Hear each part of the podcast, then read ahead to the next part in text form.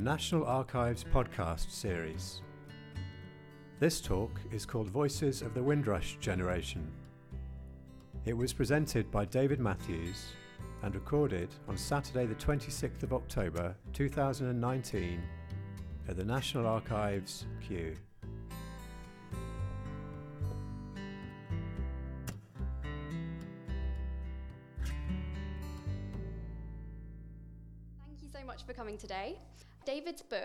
Really puts the voices of the people who were passengers back into the narrative around Windrush. So it's brilliant to have him here. And so I'm going to hand over to David to speak. Thank you.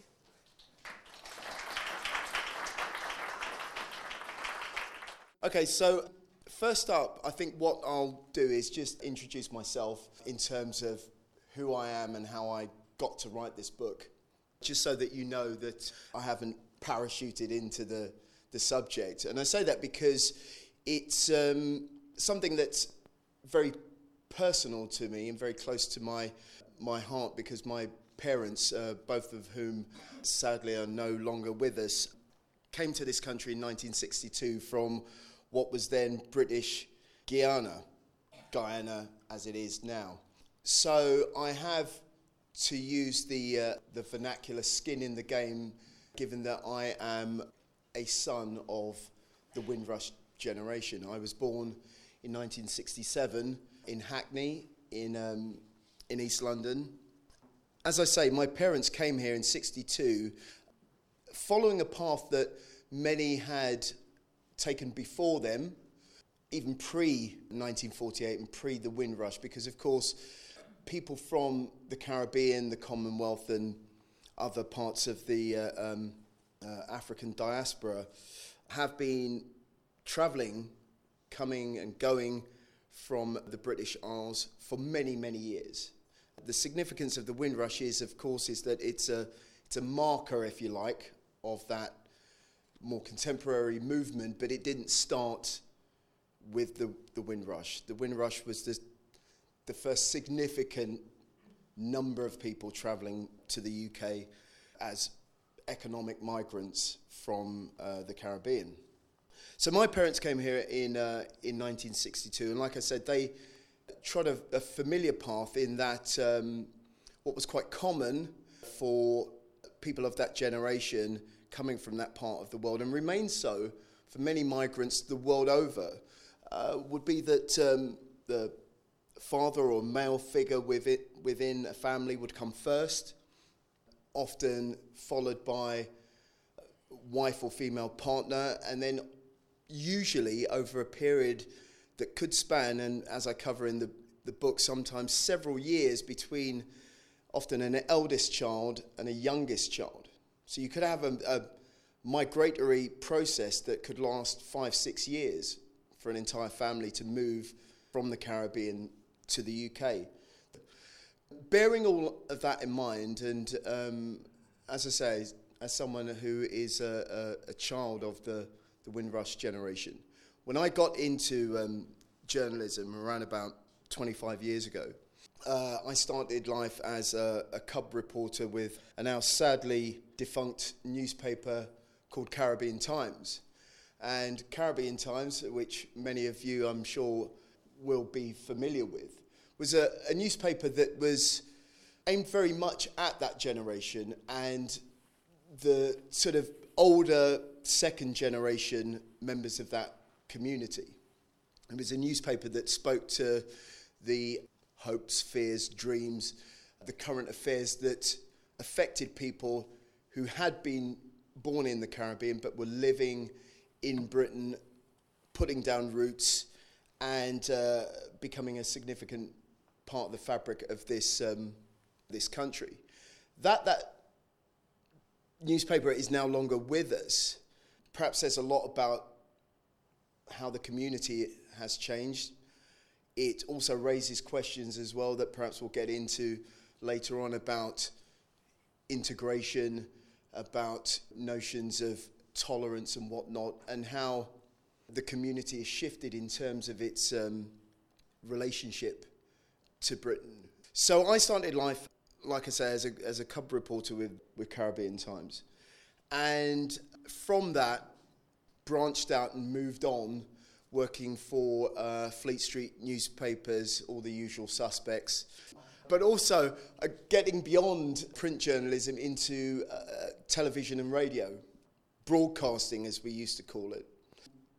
So I've got now, I would say, uh, a foot in both camps. I still write quite a lot, and of course, uh, uh, Voices of the Windrush generation is just one example of that, and a very recent one um, at that. I've just put to bed a book that I've ghosted for um, a member of parliament you may have heard of called David Lammy, who uh, also has an interest in this subject matter, and uh, as luck would have it, is also of Guyanese extraction. Um, I say that because uh, we're often referred to as uh, the Guyanese mafia. Uh, you tend to find a lot of people like Trevor Phillips, Mike Phillips, Baroness Amos, and, uh, and, and the like. Uh, uh, when you scratch under the surface, you find out, oh, they're Guyanese.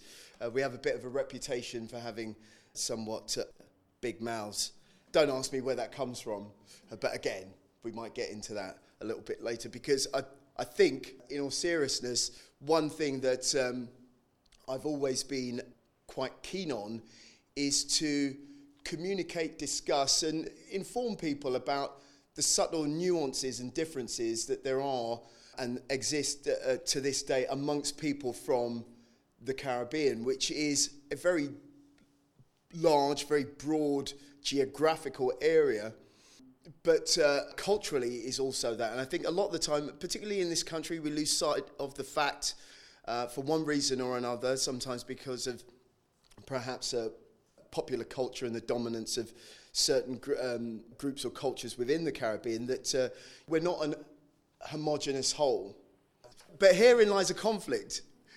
Herein lies a conflict because the, there's a conflict in terms of the banter and the, the ribaldry and the, the light-hearted conflict that exists between people of that region and still plays out today amongst people of my generation, second, and, and I think it's sadly being lost in newer generations who are more, um, I hate to use the word assimilated perhaps, but are losing some of their Caribbeanness.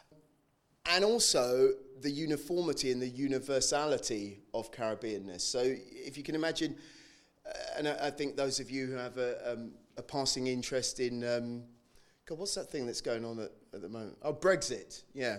That, again, the British Isles, in some ways, and, internally, but in its relationship with uh, Europe, also has this conflict a sense of independence on the one hand versus a collective identity on the other. And hopefully, that's something that we'll, we'll get into in a bit. So, just to wrap up, for the moment, I just wanted to mention these things just to give you a little bit of context about who I am, where I'm coming from.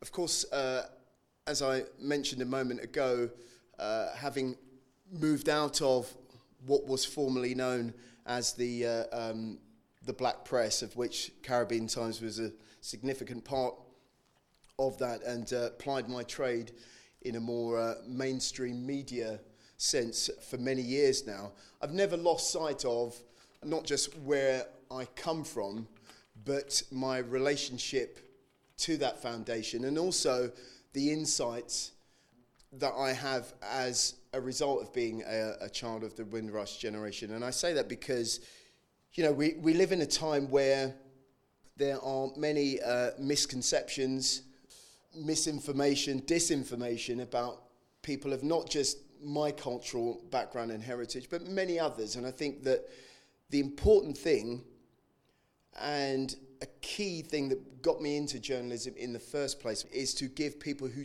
typically do not have a voice a voice within a culture that is large, dynamic, noisy, and where people often on the fringes of that mainstream can struggle uh, to be heard. So um, hopefully I've achieved that in some small way.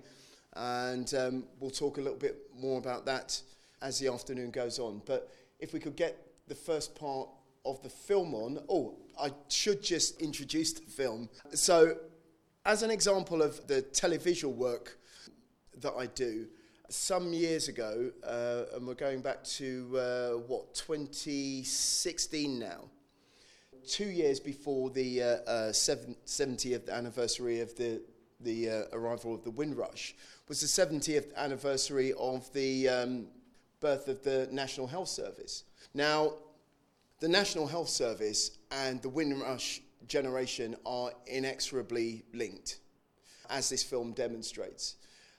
There, but the, the film is essentially about a group of women, a large group of women who came from the Caribbean to Britain post Windrush or uh, post 1946 and the, and the birth of the, the NHS. And I think it's fair to say helped to save the NHS because without them, uh, well, we'd be struggling at the moment. So um, anyway, without further ado, as they say, um, if we could, yeah, let it roll, and we'll just watch the first sort of third of the film to give you a flavour of what, what it's all about.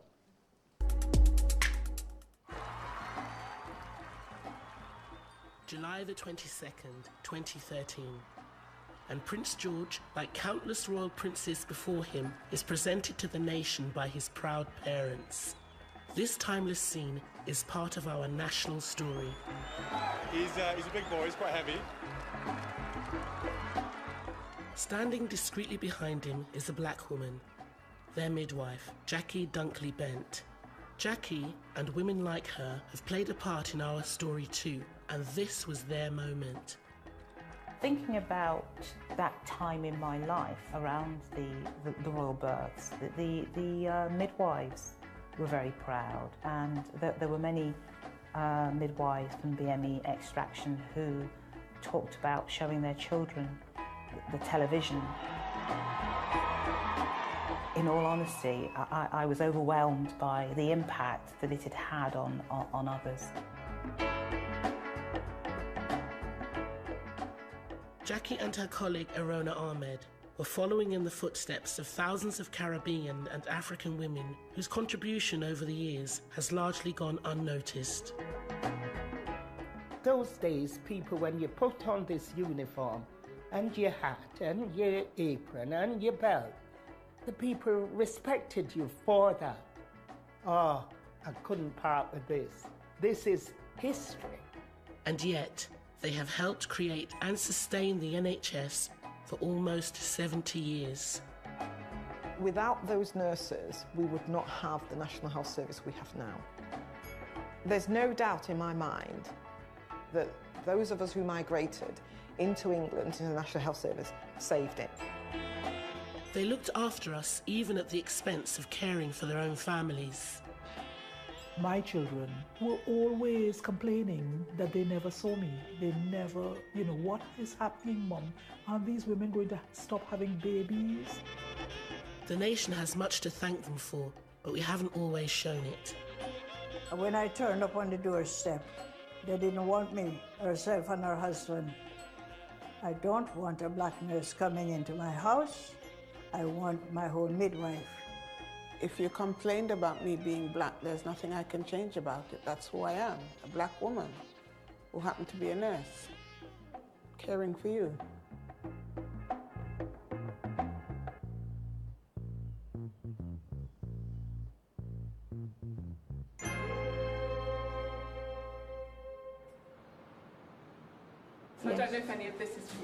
Shows life at Musgrove in the 40s, 50s, and 60s. So yes. were you here in the 50s? I was here in the late 50s. And the Queen, and, Queen and the Queen came. Mother came. And I remember us forming a guard of honor for her. And you could see that we were wearing our yellow dresses and, and the white aprons with our caps on. And it is really a special day. 78 year old Lynette Richards Lord qualified as a nurse in 1962 at Musgrove Park Hospital in Somerset before going on to become a midwife.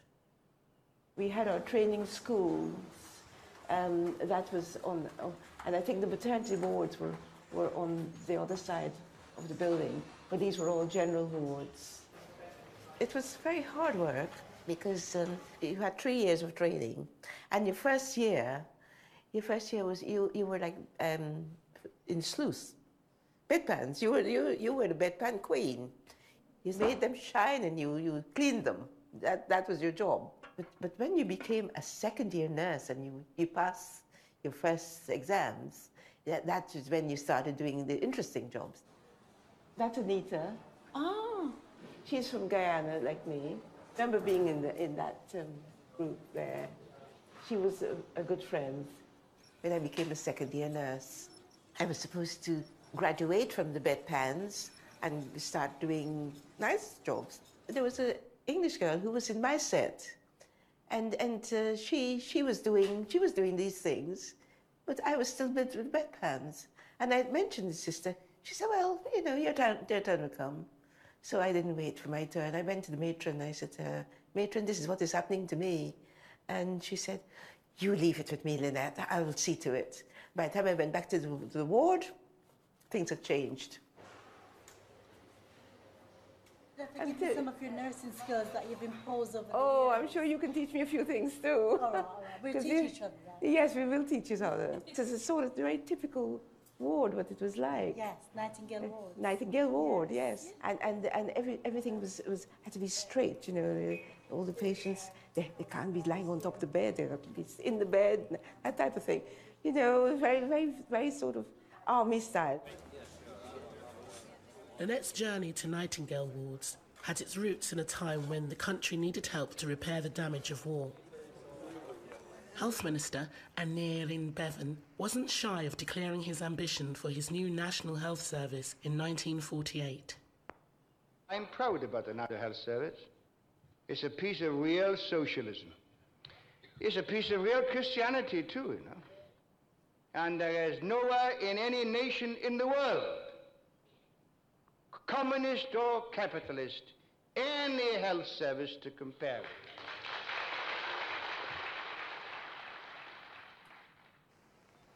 But there just weren't enough doctors, nurses, and midwives to run it. The National Health Service at that time was straining, again, as it is now, under the weight of what it needed to deliver. And there were no, not enough nurses. There were not enough nurses to do the job. On July 5th, the new National Health Service starts, providing hospital and specialist services, medicines, drugs and appliances, care of the team. Months into its launch, Bevan announced that the popularity of the service meant it was costing nearly 30% more than he had anticipated. The cost of prescription charges, dentistry, and eye care was crippling the service and creating a staffing crisis. It was only a matter of time before the government would have to look beyond its borders for help. Within the 12 months of NHS being created, a report came out which identified there was a shortage. They needed about another 40,000 nurses and midwives. So really from 1949 onwards, there was actually a proactive campaign done by the Department of Health and Ministry of Labour where they went out to the, to the Caribbean uh, and other parts of the Commonwealth uh, to attract, recruit um, nurses. We helped the mother country during war. We were now being called upon by the mother country to help them in another hour of need. This was not the war, this was care of the British public at time of illness.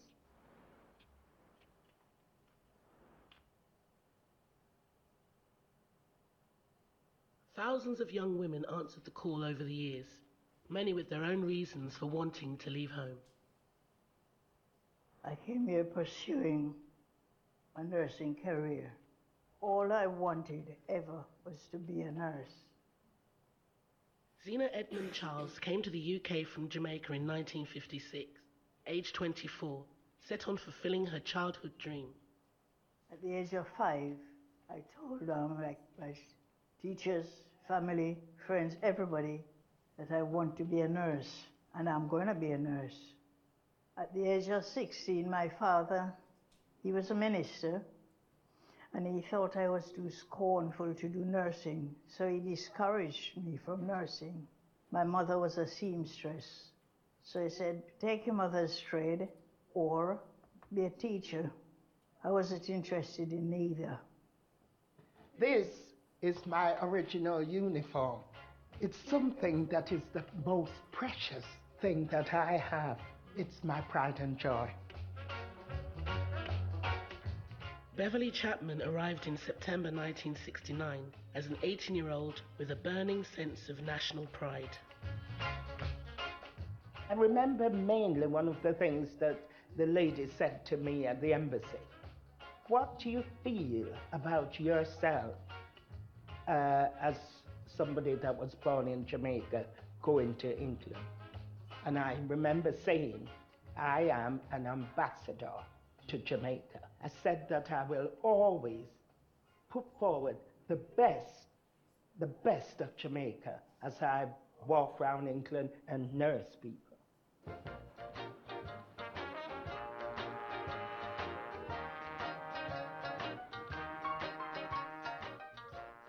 In 1956, 18 year old Jean Gay came to the UK to escape the cultural constraints of her life in Barbados. God rest my mom, but I was motivated to come to England because I was in this very strict home. You went to church most days of the week and then two or three times on Sundays and so on and so forth. And I just, you know, I wanted to go to pictures and I wanted to go to a party and to a dance and stuff like that. I had this ambition I wanted to swear. It wasn't allowed in my mom's home. And so on. So when I got to England, the first things I was going to do was to swear at somebody. In some cases, families helped save money, and in others, government bonds were purchased by the young would be nurses and midwives to secure their passage to the mother country. I came by boat. It was a 21 day um, voyage. The ship was called the SS Aurigas. Others arrived by air. All were expecting an idealised version of England, influenced by Shakespeare, Bronte, and traditional country pursuits.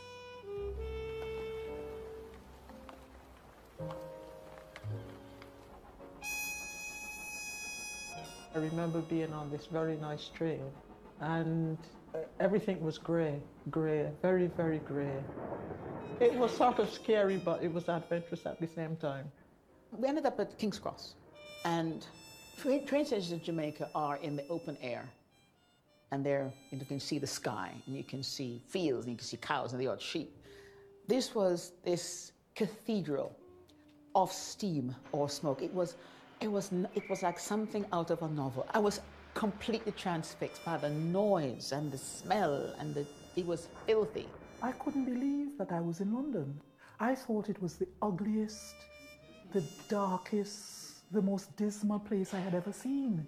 My father had a brother in England. When I came to London, I had to get in touch with him. When I got to, the, to his house, they didn't have a bath. And I thought, no, this is England. Is this? And I realized it was normal. And I asked him, I said, where's your bath? Where do you all bathe? And he said, oh, well, we don't. Um, we go once a week to Caledonia Road baths. And I, and I thought, but this is my father's brother. He's a West Indian. How could he live and not bathe? This is something that's inherent in us. You bathe twice a day minimum in Trinidad, you know? And I thought, my God, he's really lived here a long time. The women had little time to adjust before being sent to their training hospitals around the country. There, they would encounter long hours, low wages, and little sleep. For those who could stand the pace, was the start of a lifetime working for the NHS. When we started in, in, in, in the training, we used to go to a classroom and, and we were taught the theory of nursing. And then they had another room where they called the practical room. We had dummies and you showed, you showed how to wash patients and so on. We had things like what they call the pressure areas, show you how to, to rub the, the backs and, and rub the bottoms and, uh, and, and you shown how to do the injections and that type of thing. And then after three months, you, you, you took an exam and you were sent to the wards And that's when you were let loose to the patients, right? Poor patients. By 1955, recruitment was still ongoing despite tens of thousands of black nurses having arrived in the UK, the majority coming from the Caribbean. But there was a catch. It seemed not all NHS recruits were created equal. State enrolled nurses sat a two year course and were seen as practical support staff, as opposed to the state registered nurses who trained for three years and were eligible for promotion to roles such as ward sister. Many black women, regardless of ability, were funneled into the junior SEN category right up until it was abolished in the mid 1980s. There are also a lot of very negative cultural assumptions going on. There was an expectation that they would not be able to cope with a higher nursing qualification of a state registered nurse compared to the slightly lower one of a state enrolled nurse. And a lot of them ended up um, on the state enrolled nurse program, which was an inferior qualification, didn't have international recognition, and they didn't realize until it was too late to opt out. I felt like I was nothing. I was just, just a slave, just, no, just taken for granted. I feel low, very low, as if I was inferior. They make you feel like that. They didn't make you feel like that. And the funny thing, I'm a very outspoken person, but then I swallowed my pride because I want to achieve. Life in the mother country was proving to be far more challenging than they had expected. Thank you. So that film gives you a flavour, of course, of the experiences of nurses from the Caribbean post uh, post Windrush or post uh, the um, the birth of the NHS. One of the significant things I think about the the style of the film and how we went about putting it together, which in an age of very fast editing and directorial uh, or directing techniques and a lot of whiz bang CGI and even now very low budget technological gimmicks that can um, sass up a film. It's a very slow, measured, and thoughtful, I think, uh, piece of work in that a lot of the story you can tell stylistically is really being told by the women themselves. It is, for want of a better term, um, you know, visual oral history. And that, that approach, that methodology was, of course, the primary MO of uh, the book that I'm going to, to read uh, from to you in a moment. Now, after, um, after the reading, there'll be an opportunity for bit of Q&A. You may well have some questions related to the, uh, the film. No doubt, of course, you'll have questions related to the book as well. But uh, um, the passage I'm going to read from and you'll have to forgive me. Uh, I am inclined at times to, when reading from such material, uh, slip into character, as it were. So, uh, um, but I don't want to be criticised for my uh, accents or or, or uh, cadence, for that matter. Uh, what I what I will be mindful of doing is as it were, uh, internally bleeping some of the language uh, in this particular passage. And I say that because the character or the contributor that uh, um, I'm going to uh, uh, read about now and uh, give you his uh, first person account of his individual journey to, um, to the UK is uh, a guy called Charlie Phillips, who was born in Jamaica in 1944 and spent much of his childhood with his grandparents before emigrating to Britain in 1956, uh, where he joined his mother and father in Notting Hill, West London. Now, uh, having started out with a Kodak Brownie for over six decades, Charlie has photographed and documented in um, an incredible fashion the lives, the everyday lives of uh, particularly people of West Indian, as it were, descent in and around uh, West London, other parts of London, other parts of the, the country. His work has been displayed in the V&A, Tate Britain, and the, uh, the National Portrait Gallery. I met Charlie some time ago via a mutual friend. And uh, Charlie is, and uh, maybe some of you may be familiar uh, with him or his work. He is, um, what's the best way of uh, summing him up? Irrepressible, I think. Um, I think would be the best way to describe him. And when the opportunity to write this book came out, and I should actually explain just a little bit before I launch into uh, his particular dri- diatribe. Should explain the book came about in uh, the sort of early part of 2018. I got a call from a publisher that I'd worked with previously on another book, oddly enough, which was on a, a, a crime book, for want of a better term. And uh, publishing, you know, being quite an incestuous sort of world, but also it being the kind of world where as we say in the East End, you don't get many of me to the pound. By that I mean there aren't really that many authors of my particular cultural background active in this country, which is, of course, a crying shame. But it consequently means that when subjects like the Windrush immigration scandal, as it was typified at that time and had been manifesting itself for, for quite some time. And as I also mentioned uh, in the introduction to the book, this uh, don't be fooled by uh, uh some of the reporting of the uh, Windrush scandal as it's been, um, uh, as it's now known. you know, this is a problem, or the dark side of the Windrush generation, if you like. It's been something that as I said, when I first started writing for the Caribbean Times 25 years ago, I was dealing with these stories. It's nothing new. And I'm not uh, here to cast uh, aspersions on anyone who's now dining out on the subject as if they've broken some revelationary story or, or what have you. But many of us have been beavering away on individual stories to do with people who have been absolutely wronged by the state in terms of their uh, immigration status for many, many years.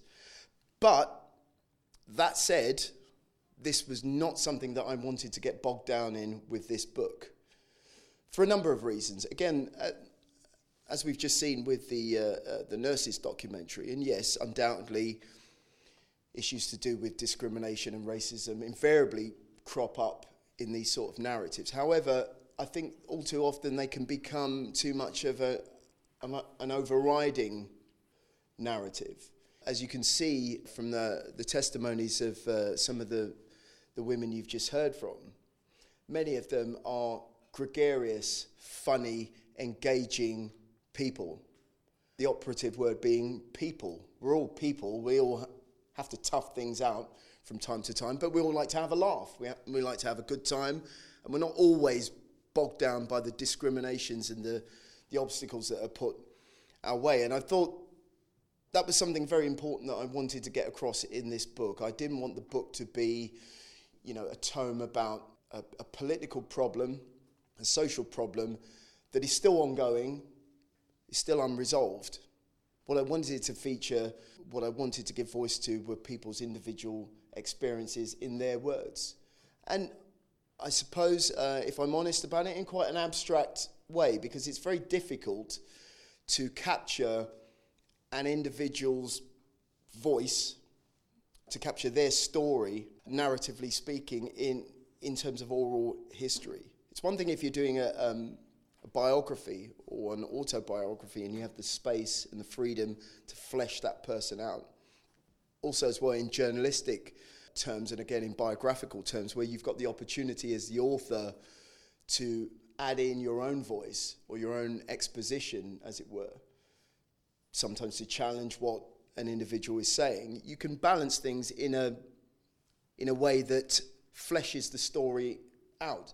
When you're dealing with one person's story or a series of individual stories in a one dimensional way, getting their voice right, being authentic and true to how they sound, how they act, how they feel, their sensibility is really difficult.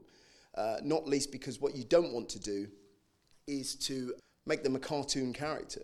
So, again, in terms of giving someone an accent, appreciating the tone of their voice, how they speak, and I've got to say, in Charlie's case, their uh, um, liberal use of expletives, which, as I say, I will uh, redact for the, uh, uh, the sensitivity of the, the audience uh, today. But uh, I must say that just before I, I launch into this, when the book came out, and, and sorry, I must backtrack that the book came out as a result of, in early 2018, this heightening sense of the topicality of the Windrush issue. I had a lot on at the time, but I felt I was given a, a, a choice in the sense that uh, I was offered the opportunity to write the book, and I honestly thought, well, if I don't write it, who else is going to do it? Now, that might sound really arrogant, and of course, there are many other authors who have dealt with this subject before, and even uh, right up until uh, this month, a book, um,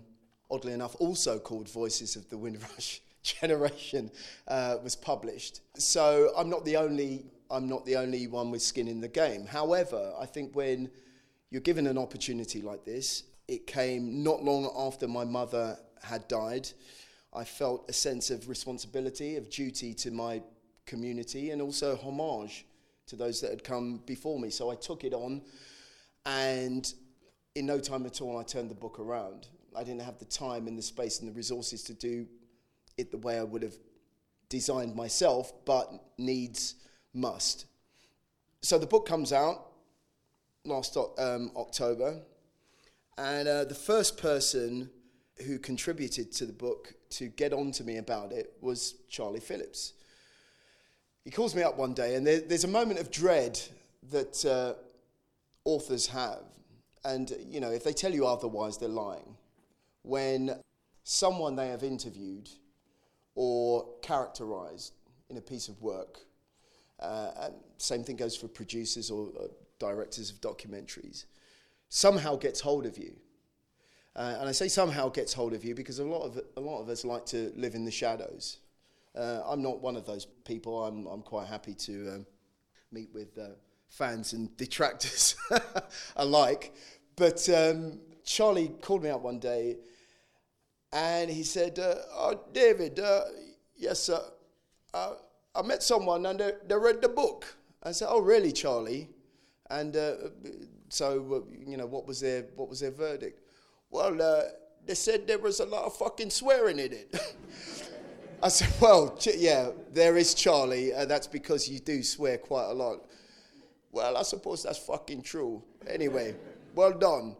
And that that was that. Anyway, I got two F words in, and that's as far as I'll, I'll go. But uh, yes, Charlie has a, a very uh, uh, colourful use of language, but he's a fantastic, uh, fantastic person, a fantastic photographer, and he made for a superb contributor to my book. So I'm going to, I'm going to read uh, from his uh, chapter now. At some point, it's quite a long chapter, but at some point, a natural break will occur, and I'll I'll stop. Uh, so here goes. Over the years, I documented this area, Notting Hill, and its leading lights in terms of leading representation of the black community in this country. We're the only light. Our culture has been overlooked, even by our own people. It's this generation who are beginning to recognize us. When I had my last exhibition at the National Theatre, people brought their kids to see who their grand, great grandparents are as we were coming up to the 70th anniversary of the Windrush. But there's been a missing gap. Young people were coming up to me and saying, Thank you very much, Mr. Phillips. You're the only one. That's the only thing that keeps me going. I always like to start off with that. What it was like being British growing up in the colonies. I was born in Jamaica in the 1940s. One of the biggest things I can always recall is when the Queen came to Jamaica in 1954 after the coronation. In the village where I was, people would cry, The Queen a come, the Queen a come, oh, Queen is coming, the Queen a come. And I always had this flashback because I lived in the countryside. St. Mary, which was nice and cool. We were in the Wolf Cub, and we thought we knew everything about Britain. London Bridge is falling down, falling down, falling down. Those are the songs we used to sing. I always remember why I have to include this part of my documentation. I get so excited because at first they said, the Queen is the most beautiful woman in the world. It's not until later on, when under colonialism, that I know what she represents.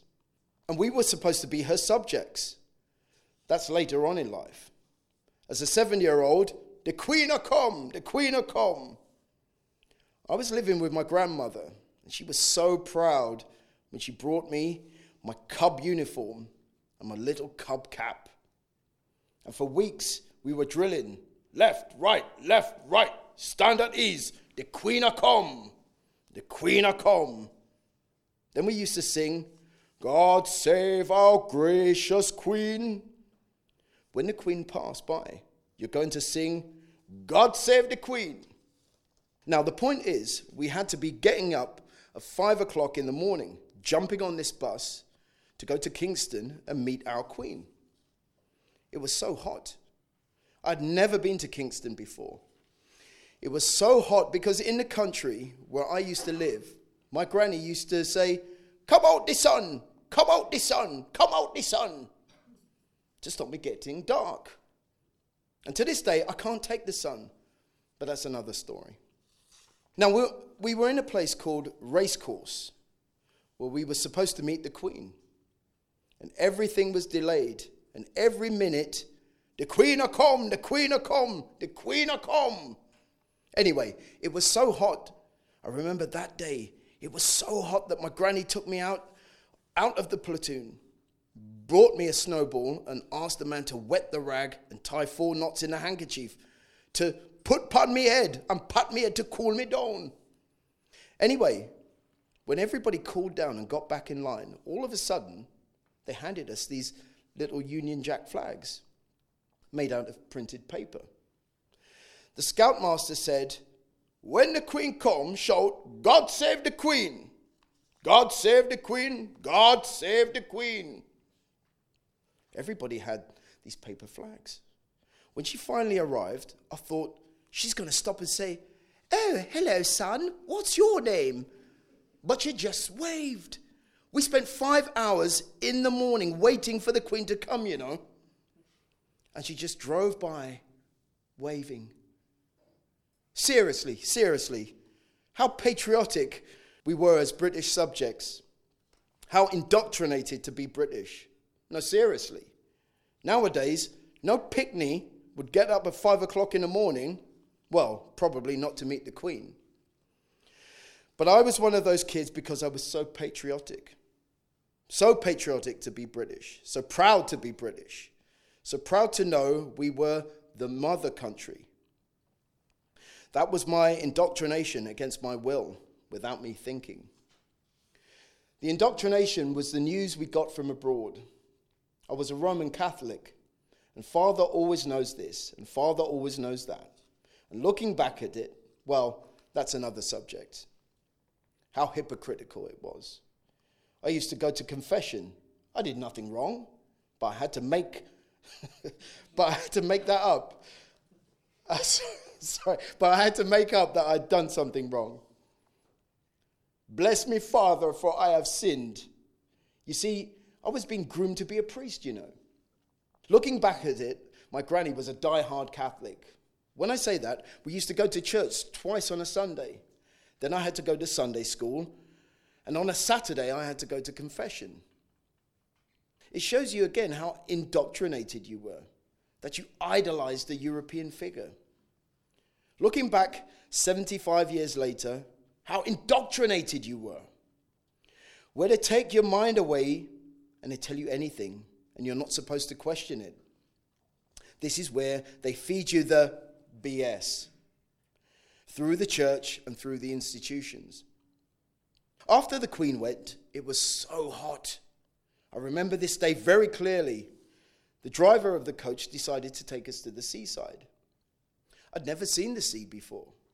I was a country boy. And outside Kingston Harbour was the royal yacht Britannia. And it looked so pretty. I have an inquisitive mind. When the man said, It's made out of iron, you know, I said, Then, sir, how come a big piece of iron like that can float like that? I can't tell you now, son. It can take a long time to explain the law of physics. But I was so amazed by this yacht, and ever since then I became fascinated with boats and ships. Now, four years later, a lot of people were going to England because they believed in the mother country. The mother country needs you to come and help. And looking back at it, I saw people selling their goats, pigs, cows, and their land. The land they used to sell for $5 an acre to get that 45 pound passage. The sacrifice we made as British citizens. We also had a Governor General called Mr. Hugh Mackintosh Foot at that time. He had to sign our passports. I didn't hold a whole original British passport. I was one of the kids that, when I moved to Kingston, I used to have a lot of arty figures because I used to help people in the marketplace. I was nine or ten years old. I was one of the kids on the waterfront, sometimes diving. There used to be a lot of people selling goods on the waterfront, like souvenirs for when the tourists came in. I used to have a money wall because Jamaica at the time was a big center to the US Atlantic Fleet. And there used to be a lot of Navy ships, we used to sell to them. In 1954, when I came to Kingston, I was so fascinated by the ships that after school I would go down to the docks. The passenger ships would leave from there to take immigrants to England. Now, this is my first enterprise. They used to say, Come here, boy. You can go buy me a packet of cigarettes before me go. I used to run errands for these people. There used to be sweets called mint balls and paradise plum for the last minute passengers, you know. They say if you suck the mint ball, you won't get seasick. And I used to go and buy Pickapeppa sauce because they said the food upon the boat isn't spicy enough.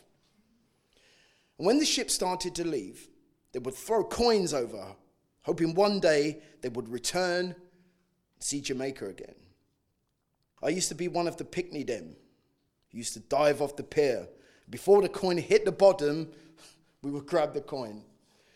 This is part of being British for the mother country. Your contribution to the mother country of immigrants who have given up their lives and their livelihood.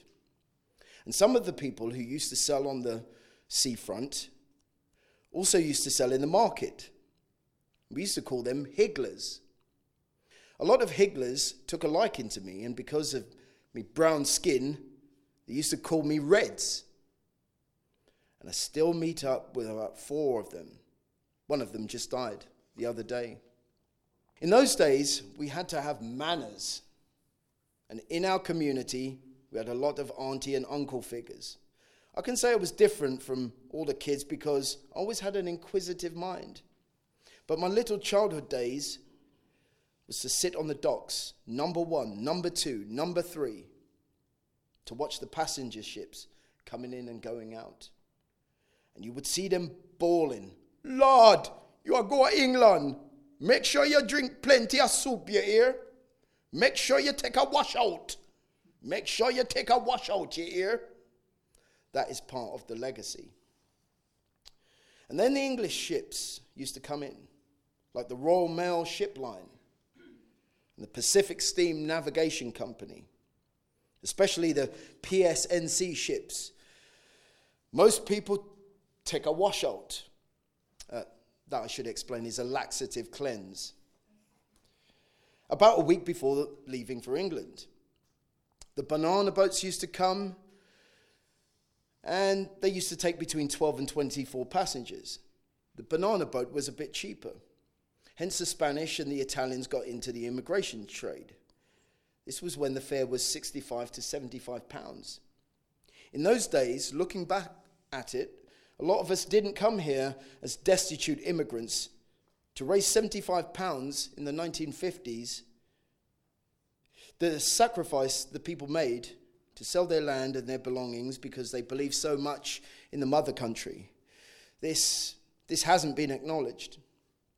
While they were doing this, people were paying six to ten pounds to go all the way to Australia and New Zealand. The historians don't tell you how many people migrated from England to Australia.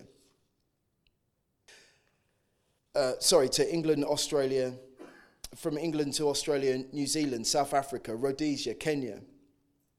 Even last night, there was a program about the Indian migration. After independence, many English people had come back to England. English migration is even bigger than the black migration. It's not balanced. And this is why I confront some of these people who make these stupid programs. We have to balance it.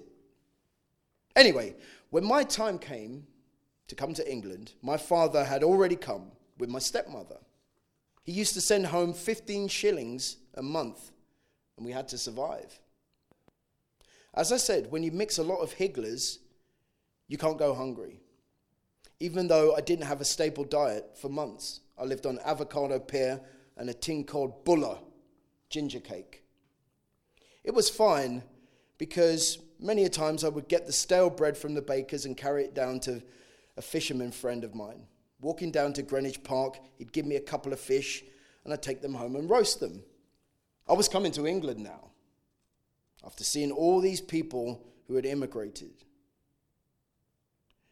And I was so excited as I had never been on a ship before. I was about 11 years old. I was born in 1944 and came to the UK in 1956. I came with two other people who used to live in the same yard and my half sister. We came with two other people as kids. And when we lived in Kingston, we lived in a tenement yard. It was a compound, and there would be a communal kitchen and bathroom. I remember them send me a landing suit. The landing suit was a big thing. It was a oversized Burton suit with a poplin shirt, which you didn't have to iron. You get the outfit about two months before you come in. Never wore shoes in my life. When you come to England, you have to wear your landing suit. The idea behind the landing suit was to look smart, dapper. Most of the suits that those guys had were bought in America when they did the farm working. This is why the zoot suit became so popular. You must understand this well how the fashion changed in England after our presence. That wasn't that hasn't been properly documented. But when you look at some of the archives, we didn't come as no destitute immigrants. The mother country called, as far as I'm concerned, and we answered.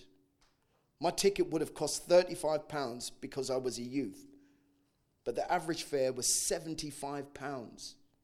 The Chinese travel agency was the main travel service, or we used to travel with Grace's, another agency.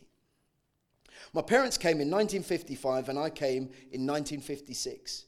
Me and a half sister came up, and two of our neighbors from the same compound.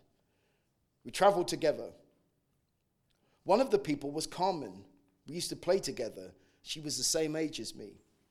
And this other lady, Mamacita, I came up on a ship called Reina del Pacifico, which was a British registered ship, part of the Royal Mail Line. Royal Mail was a shipping company from England that served Jamaica. They used to bring down all the colonial staff, including the Governor General and some of the plantation owners. The kids who used to go to boarding school in England would be brought to Jamaica with their families on the ship for the, for the summer holidays. A Norwegian shipping company used to run the banana boats. There was the Royal Mail Lines, who was a big player, and also Harrison Lines, which served the Caribbean. Harrison used to serve Barbados and the Eastern Caribbean, and sometimes Jamaica. These are the ships I'd see in the Kingston Harbour as I was growing up as a child. I fantasized about going to England, and it did happen. I'll stop there.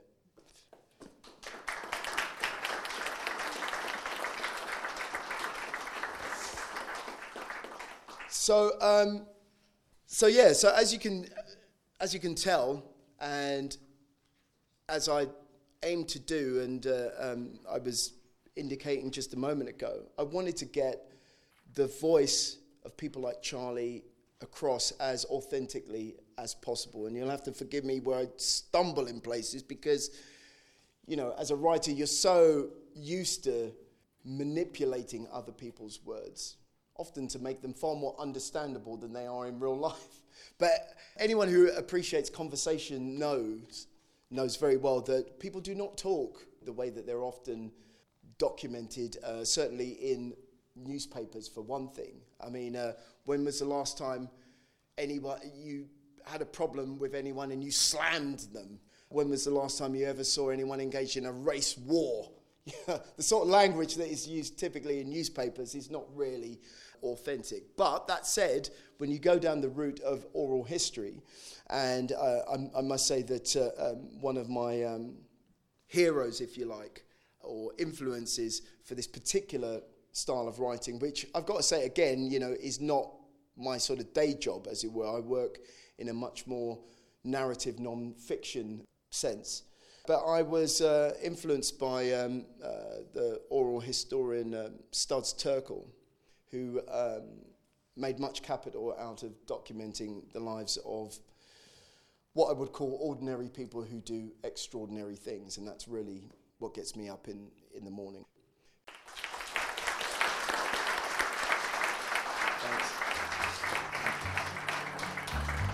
This podcast is copyright the National Archives. All rights reserved. It is available for reuse under the terms of the Open Government License.